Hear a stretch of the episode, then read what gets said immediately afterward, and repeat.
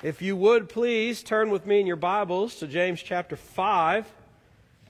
I'll remind you right now that as our that our kids are heading out to children's church, if you are between birth and uh, second grade and you would like to go to children's church, they are on their way out the door, and that's actually in second grade, not still act like a second grader. Um, we're going to be looking at James chapter 5. We are going to be finishing our series in the book of James this month. Uh, we, will, we will go through this month and wrap it up, and then in March we'll begin uh, a new study and, and, and some new things. If you have read ahead, which I hope at some point you've kind of read ahead and looked at what was coming, you probably looked at our passage this morning and went, Good luck, Pastor. So, with that in mind, thank you for standing in honor of the reading of God's Word. We are going to be reading James chapter 5, verses 1 through 11. And the Word of God says this It says, Come now, you rich, weep and howl for your miseries which are coming upon you. Your riches have rotted, and your garments have become moth eaten. Your gold and your silver have rusted, and their rust will be a witness against you and will consume your flesh like fire. It is in the last days that you have stored up your treasures. Behold, the pay of the laborers who mowed your fields, which have been withheld by you, cries out against you. And the outcry of those who did the harvesting this has reached the ears of the Lord of Sabaoth. You have lived luxuriously on the earth and led a life of wanton pleasure. You have fattened your heart in a day of slaughter. You have condemned and put to death the righteous man. He does not resist you. Therefore, be patient, brethren, until the coming of the Lord. The farmer waits for the precious produce of the soil, being patient about it until it gets the early and the late rains. You too be patient. Strengthen your hearts, for the coming of the Lord is near. Do not complain, brethren against one another, so that you yourselves may not be judged. Behold, the judge is standing at the right, or excuse me, standing right at the door. As an example, brethren, of suffering and patience, take the prophets who spoke in the name of the Lord. We count those blessed who endured. You have heard of the endurance of Job and have seen the outcome of the Lord's dealings, that the Lord is full of compassion and is merciful. Please be seated.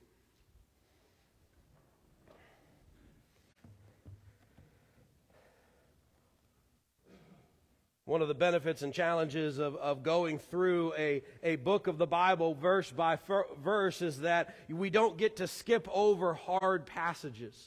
And you know, normally I would want to kind of do some story or some attention grabbing thing to get your attention, but I feel like the passage was adequate enough in getting your attention. Amen? We don't always hear passages like this read in church, do we? In fact, to be honest, passages like this, we don't, we don't really get exposed to that often. We, we see passages like this in the Old Testament. It's not as uncommon, especially in the prophets, as they are warning Israel about the coming uh, judgment of God and, and those type of things. But in the New Testament, we don't hear talk like this that often. In fact, the closest we probably get to this is maybe one or two passages similar, and, and, and then beyond that, it's Jesus and, and, kind of the woe statements that, that he has. And that means woe like, like this is going to be bad, not like whoa, horsey. And so when we get to this passage, it is something that really grabs our attention. In fact, it is almost shocking to us to realize that this is something found in the New Testament. It begs a lot of questions, doesn't it? Does James hate rich people? Or worse, does God hate rich people? If so, what qualifies someone as a rich person? Does this mean that this person, that someone who is rich by, say, Kentucky standards? Or does this mean a rich person by North American standards or by just the West and, Western standards? Or does this mean global, by global standards, those who are wealthy? Well, then what does that mean? The top 20%, which would include everyone in this room? The top 10%, 5%, 1%? Who is the rich people that James is writing to, that God is communicating throughout the generations? It's hard to say. But maybe there's something else going on in this passage that, that we need to see. Maybe James has a concern for the church, and indeed, God has a concern for the church in, in, a way that goes beyond just the label of you rich man. Maybe he's more concerned about the church and how it endures, about how it treats others, and also how it is treated. Could it be that James, and therefore God, as he is speaking through James, biggest concern is actually that we live with eternity in mind and that we love people no matter what? I want to challenge you today as we dive into this passage to look a little deeper into the text to see what James is condemning and also how he is encouraging the church. And in hopes that through that you'll be able to see maybe the areas of your life that, that you need to make a change or that you need to be encouraged. So let's begin with these rich people.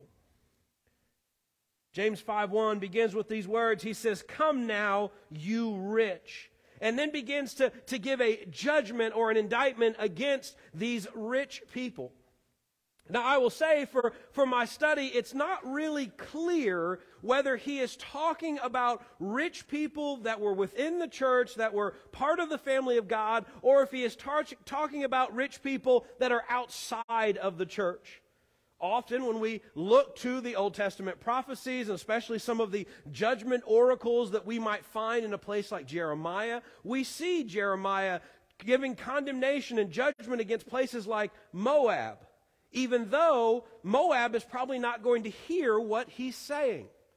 See, the purpose of that was not necessarily so that Moab would hear the, the, what Jeremiah or whomever had to say and, and repent, but so that the nation of Israel would, Israel would recognize that God was sovereign over all.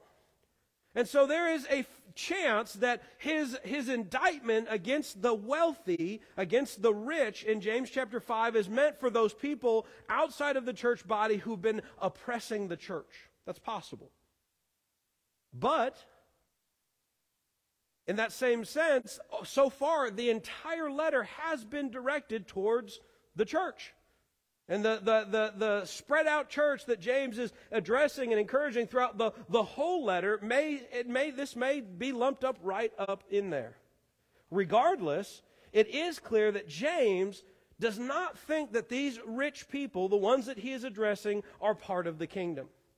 Because he, he levels against them judgments that, that imply that at the day of the Lord, things are going to be bad for them.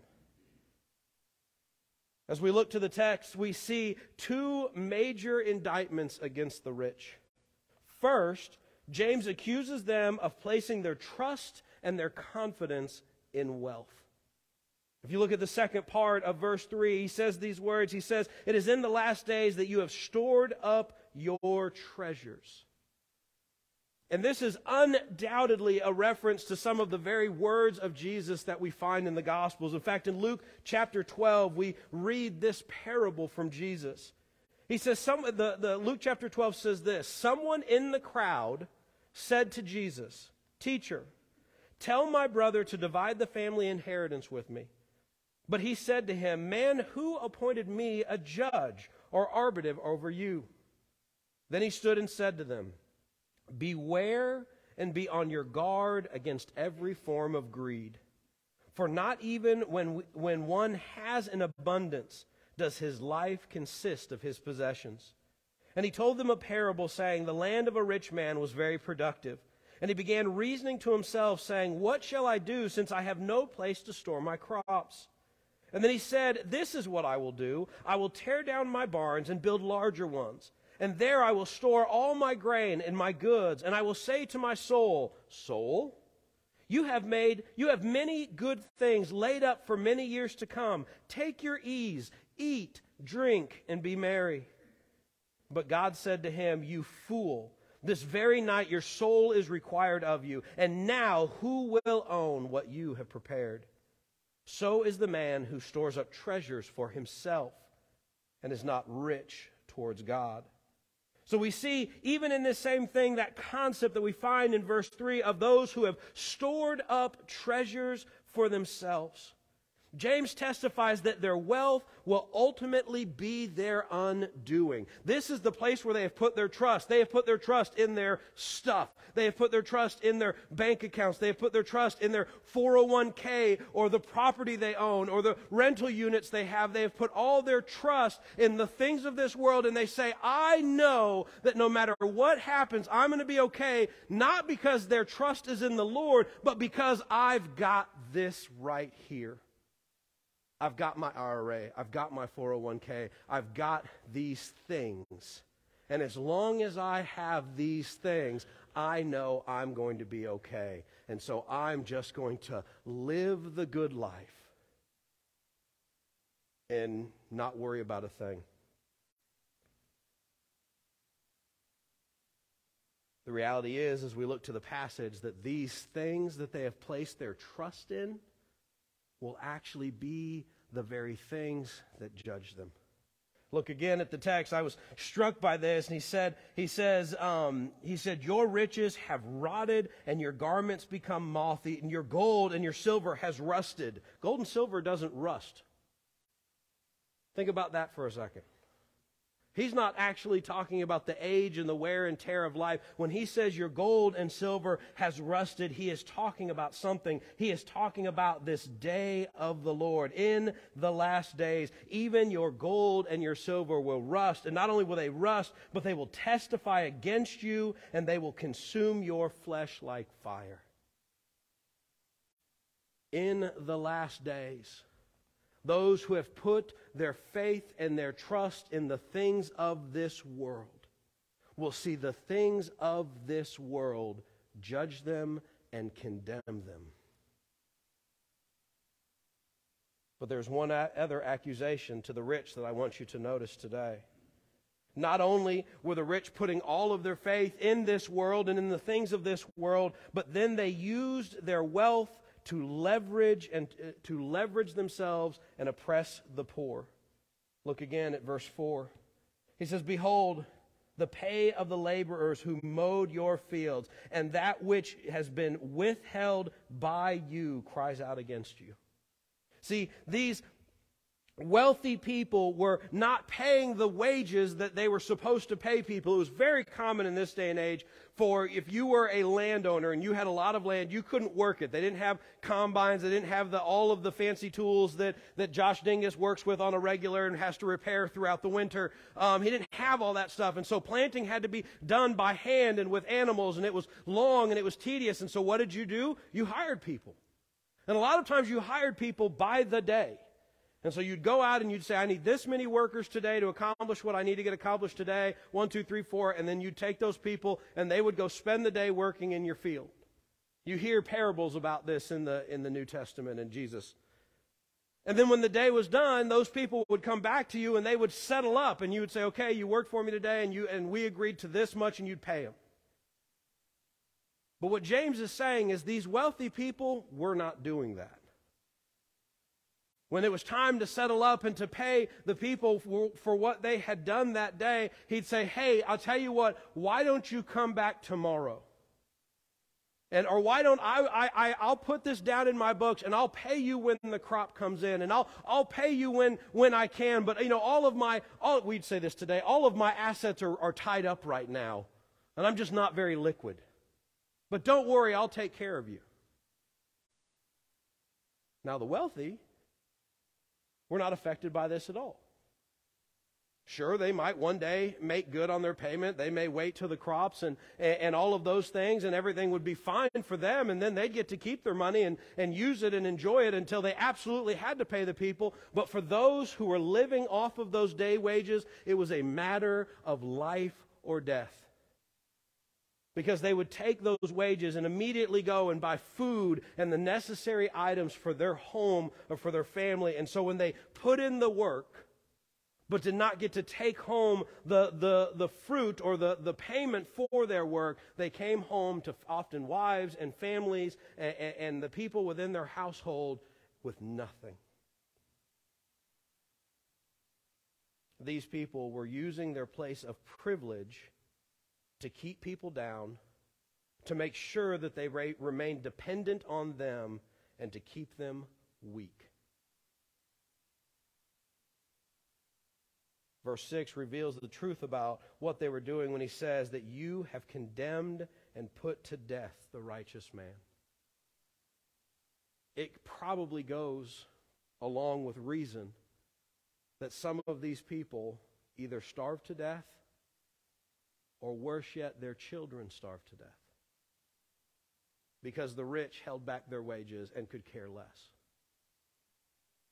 And so James is, is looking at what they're doing, and God is, is announcing this, this indictment. He's saying, Listen, your behavior, the way that you have taken your money and used it to oppress the poor, is leading to the death of some, and you are guilty of their murder.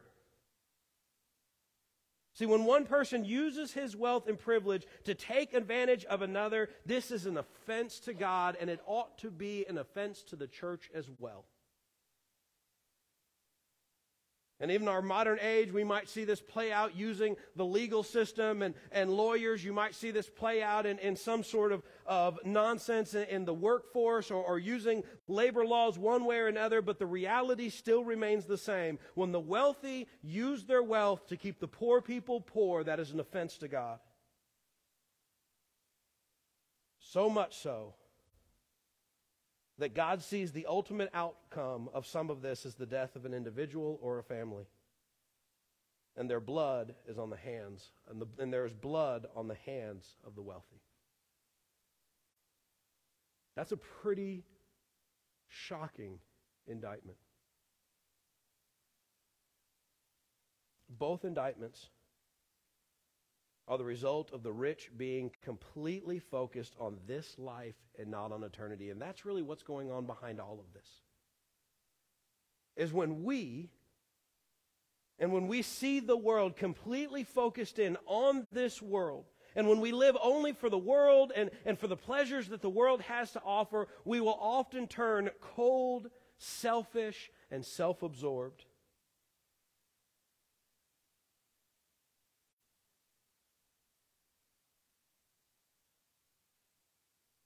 often we realize that this has very little to do with the money in, in our bank account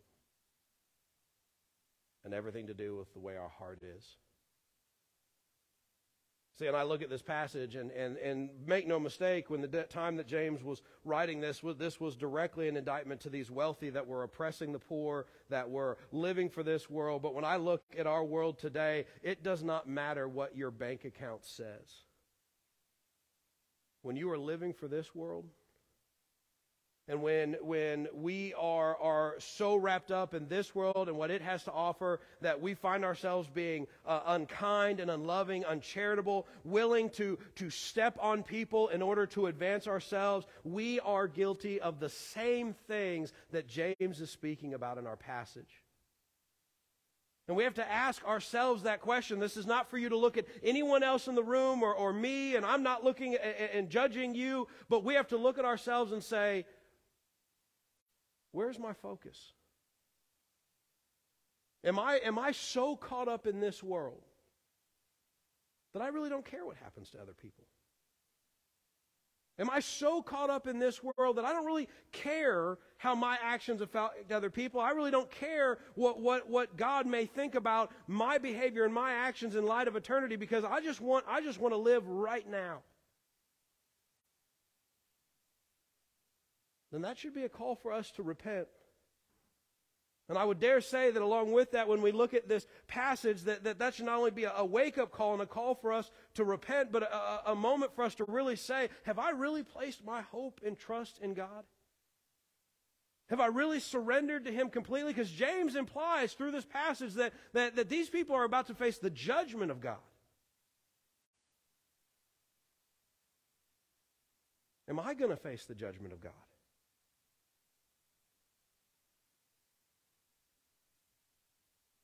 From this, James leads to encouragement to the church. I want you to notice how, see how verse 1 starts with, Come now, you rich. But then verse 5 begins with this Therefore be patient, brethren. I don't think that's an accident. Those outside of grace must wake up and recognize their need for repentance and faith, but those within the family of God, we are called to be patient in a fallen world with fallen systems. The word patient in the New Testament is, is a, a, compound word that, that means to suffer long, to endure with, with enduring patience and enduring hardship while we wait for something else. This begs the question what are we waiting for? And the passage tells us that it is the coming of the Lord. In fact, we even see this referenced in the first part of our passage where, where James is speaking to the rich when he says, in the verse that we've already read, which is verse 3, it says, It is in the last days that you have stored up your treasures. See, the coming of the Lord or the, the day of the Lord was going to be a day of judgment to the rich who lived for this life only, but it was going to be a day of rejoicing for the church and the family of God. Jesus used the example of a farmer with his crops. Quite ironic since he had indicted the rich for mistreating those who worked in the fields.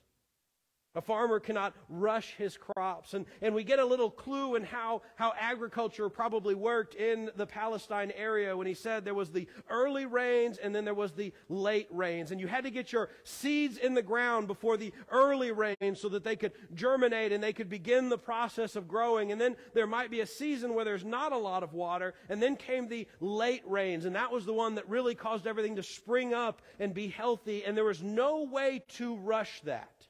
You had to wait on the Lord.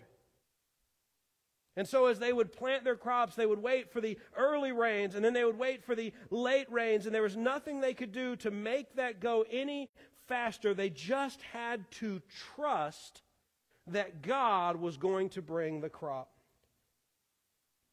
The same is true for us as well as we think about the day of the Lord. We have to trust God in the process that God is working in our lives and He is molding us and He is shaping us and He is causing us to grow, and we can't rush that. We have to trust Him. Peter talks about it when he says, The Lord is not slow about His promise, as some count slowness. But he is patient towards you, not wishing for any to perish, but for all to come to repentance. James' encouragement is a reminder that we must endure this sinful world, but we can trust that God is accomplishing his perfect plan of redemption for all mankind. Our suffering links us to these great heroes of Scripture that we see mentioned. He talks about the prophets and how they were, they were persecuted and, and all the prophets were ultimately killed for proclaiming the Word of God, and yet they were blessed because of it. He points to Job, as even Joe did this morning and that Job suffered and didn't know why he was suffering. And it seemed, it seemed pointless that, uh, for him to endure such things. And yet, God blessed Job for his faithfulness. Even Christ himself suffered. Then he warned his disciples that they persecuted me, they will persecute you.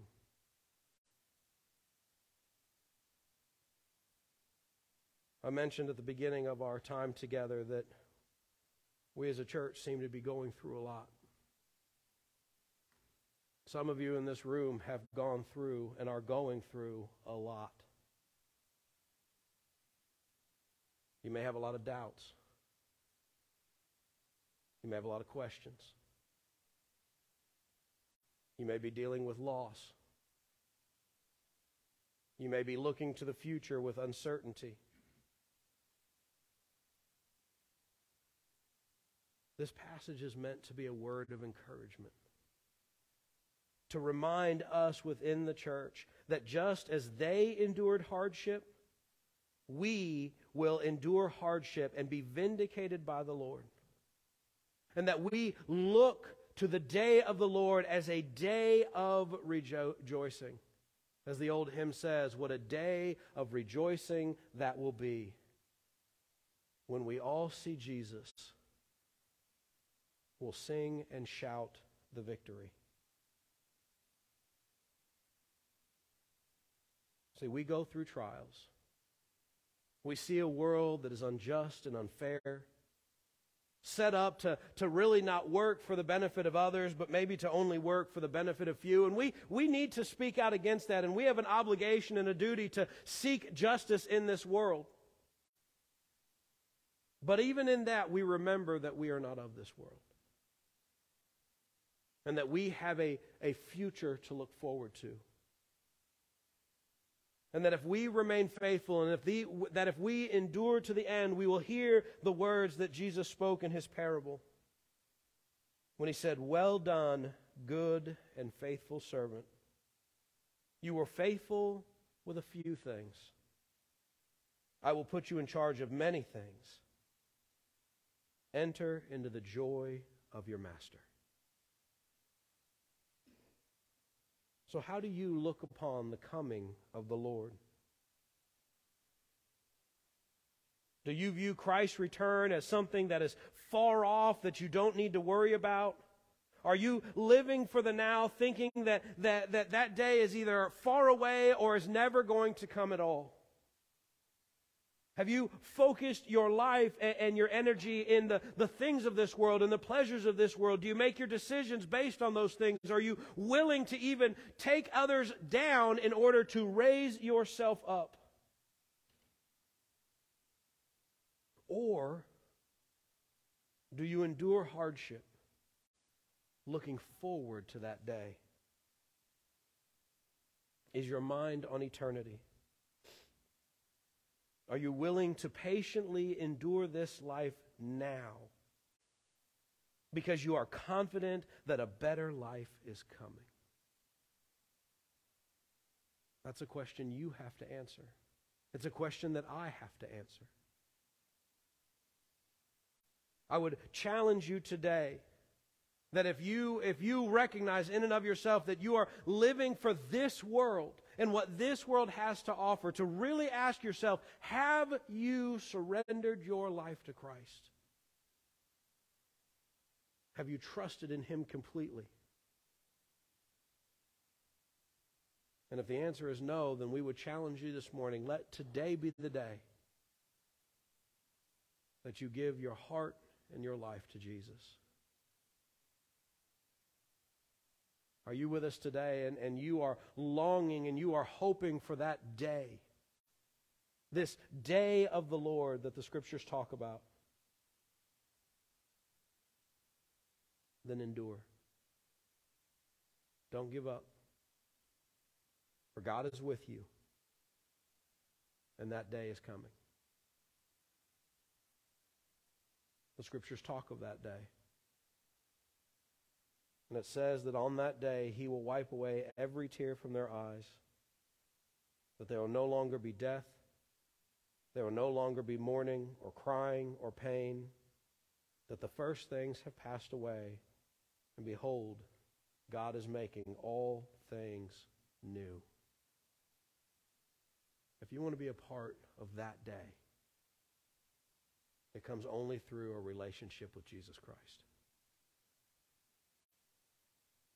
I want to take a couple minutes, Brittany. I want to explain to you what it means to make Jesus Christ your Lord and Savior. And we have been teaching this the same way for a while, and we do that on purpose because we want you to know it. Not only so that you know it, but so that you can tell other, other people. And so when we talk about salvation here at Tunnel Hill Baptist Church, we want you to know first and foremost that God has a design that he has made you on purpose with a purpose that he created everything. And when god created everything he said he said he looked at everything and he said it is very good. And so everything had a perfect and a purpose and a plan. And if we you and me could just do what god wants us to do all the time we'd be okay. But we can't in fact, not a single person in this room can do what God wants to do all the, all the time, every time, because every single one of us wants to, in some way, shape, or form, go do our own thing. And the Bible has a word for that, and that word is sin. And sin is when we do what we want to do, how we want to do it, when we want to do it, and we really don't care what God wants us to do. And sin takes us away from God's design and it leads us to another place, which is called brokenness. If I try to use an iPad as a frisbee, it's going to get broken. And when we try to create our own purpose and we try to create our own, our own design for ourselves, we're going to find ourselves in a place of brokenness as well. And boy, can we feel that brokenness. So the Bible says that for all, for all have sinned and, and fallen short of the glory of God, and, and talks about how the wages of sin is death, and, and that's all wrapped up in that idea of brokenness, and we know what that feels like that we're not doing what we should be doing, that we are not the person that we ought to be, that we're not living up to our potential, that we're not being the, the, the, the parent or the, the husband or the wife or the friend or the brother that, that we ought to be. That's brokenness. And boy, do we try to figure out ways to fix brokenness on our own. We think maybe if we're, for smarter, we'll fix broken, our brokenness or if we're successful, we'll fix our brokenness. Or maybe if I'm just really, really religious, then I'll fix my brokenness. But no matter what we do, we get down the road a little bit further and we recognize we're still broken. Because we can't fix brokenness from brokenness. And so we need something outside of our brokenness to step in. And that's where the good news of the gospel comes in. See, the good news of the gospel is that God loved the world so much that he sent his one and only Son. That Jesus Christ came, that he lived the perfect life, so that he could die a sacrificial death for you and for me. And he rose again three days later to give us new life. And that John 3.16 I just started a quote said that, For God so loved the world that he gave his only begotten Son, that whosoever believes in him will not perish but have everlasting life. And that's what God is calling us to today, and He's calling us to repent and believe. We see this in Romans 10:9 when it says that if you confess with your mouth Jesus is Lord and believe in your heart that God raised him from the dead, you'll be saved. And so with that, the first thing we have to do is we have to believe that Jesus is the son of God, God in the flesh, that he was sinlessly perfect, that he did die on a cross willingly, taking the, the, the punishment and the wrath of God upon himself so that he might hand over to us his righteousness. We have to believe that God raised him from the dead, showing his approval of that sacrifice. And then we have to confess Jesus as Lord, repenting of our sin and saying, from this day forward, I'm going to follow Jesus. And I'm not going to do it perfectly. And I'm not going to I'm not going to get it down and I'm going to grow and I'm going to learn and I'm going to struggle and I'm going to endure. But from this day forward, my nose is pointed towards Jesus and I'm following him. The Bible says that if we repent and believe on the Lord Jesus Christ, believe the gospel, then we will begin to recover and pursue God's design for our life. And that's wrapped up in our passage today that we, as the, the, the, body of Christ, the brethren, as James called it, we are called to, re, re, to pursue God's design. And then when we look at the rich and, and their mindset and, and, and what they think the world is about, we're to recover that for what truly is God's design. And so the question for us today is what are we living for? And where are we on this picture? And if you're looking at this picture and you're saying to yourself, well, I, I know I'm in that place of brokenness. That I'm still trying to do it on my own. I'm still trying to be religious enough, be good enough. I'm still living for this world and, and thinking that my solutions can be found in this world. My challenge for you today is what is preventing you from believing on the Lord Jesus Christ? And if the answer is nothing, then I want to invite you to come up front. I want to just have a conversation with you about what it means to make Jesus Christ your personal Lord and Savior. And I want to see the good news of the gospel through Christ Jesus to be that very thing that delivers you from your brokenness and brings you on to eternal life. Let's pray together. Our gracious God and King, we thank you so much for your word. Lord, so often we look to the scriptures and there are hard passages that say hard things, but even in the midst of all of that, we see the gospel shining through. And Lord, I don't know about everybody in this room, and I don't know if they see themselves in the camp of, of the rich or if they see themselves in the camp uh, uh, of the brethren. But God, I know that every single one of us in this room has grace offered to us freely. And Lord, that you are, are calling all of us into a relationship with you, and you are calling all of us to, to put our hope and our trust in, in you through Christ Jesus. And challenging us to live not for this world, but to live for your kingdom and your glory. And so, God, I pray that you would stir up in us a desire to pursue you. Lord, that we would run this race with endurance. And God, I know that there are, people in this room that need to, to, to start that run today. That they need to surrender their lives to you, that they need to trust in you, to recognize that the things of this world are passing away, but you will endure forever. And Lord, it is my plea and my prayer that you would send your spirit out, that you would convict them of, of their sin, and Lord, that you would call them into a relationship with you. God, we praise you for passages like this that remind us that we may live in a fallen world with fallen systems, but that you are calling us to something greater. So, God, we thank you. And Lord, we praise you for these things in the name of Jesus Christ. Amen.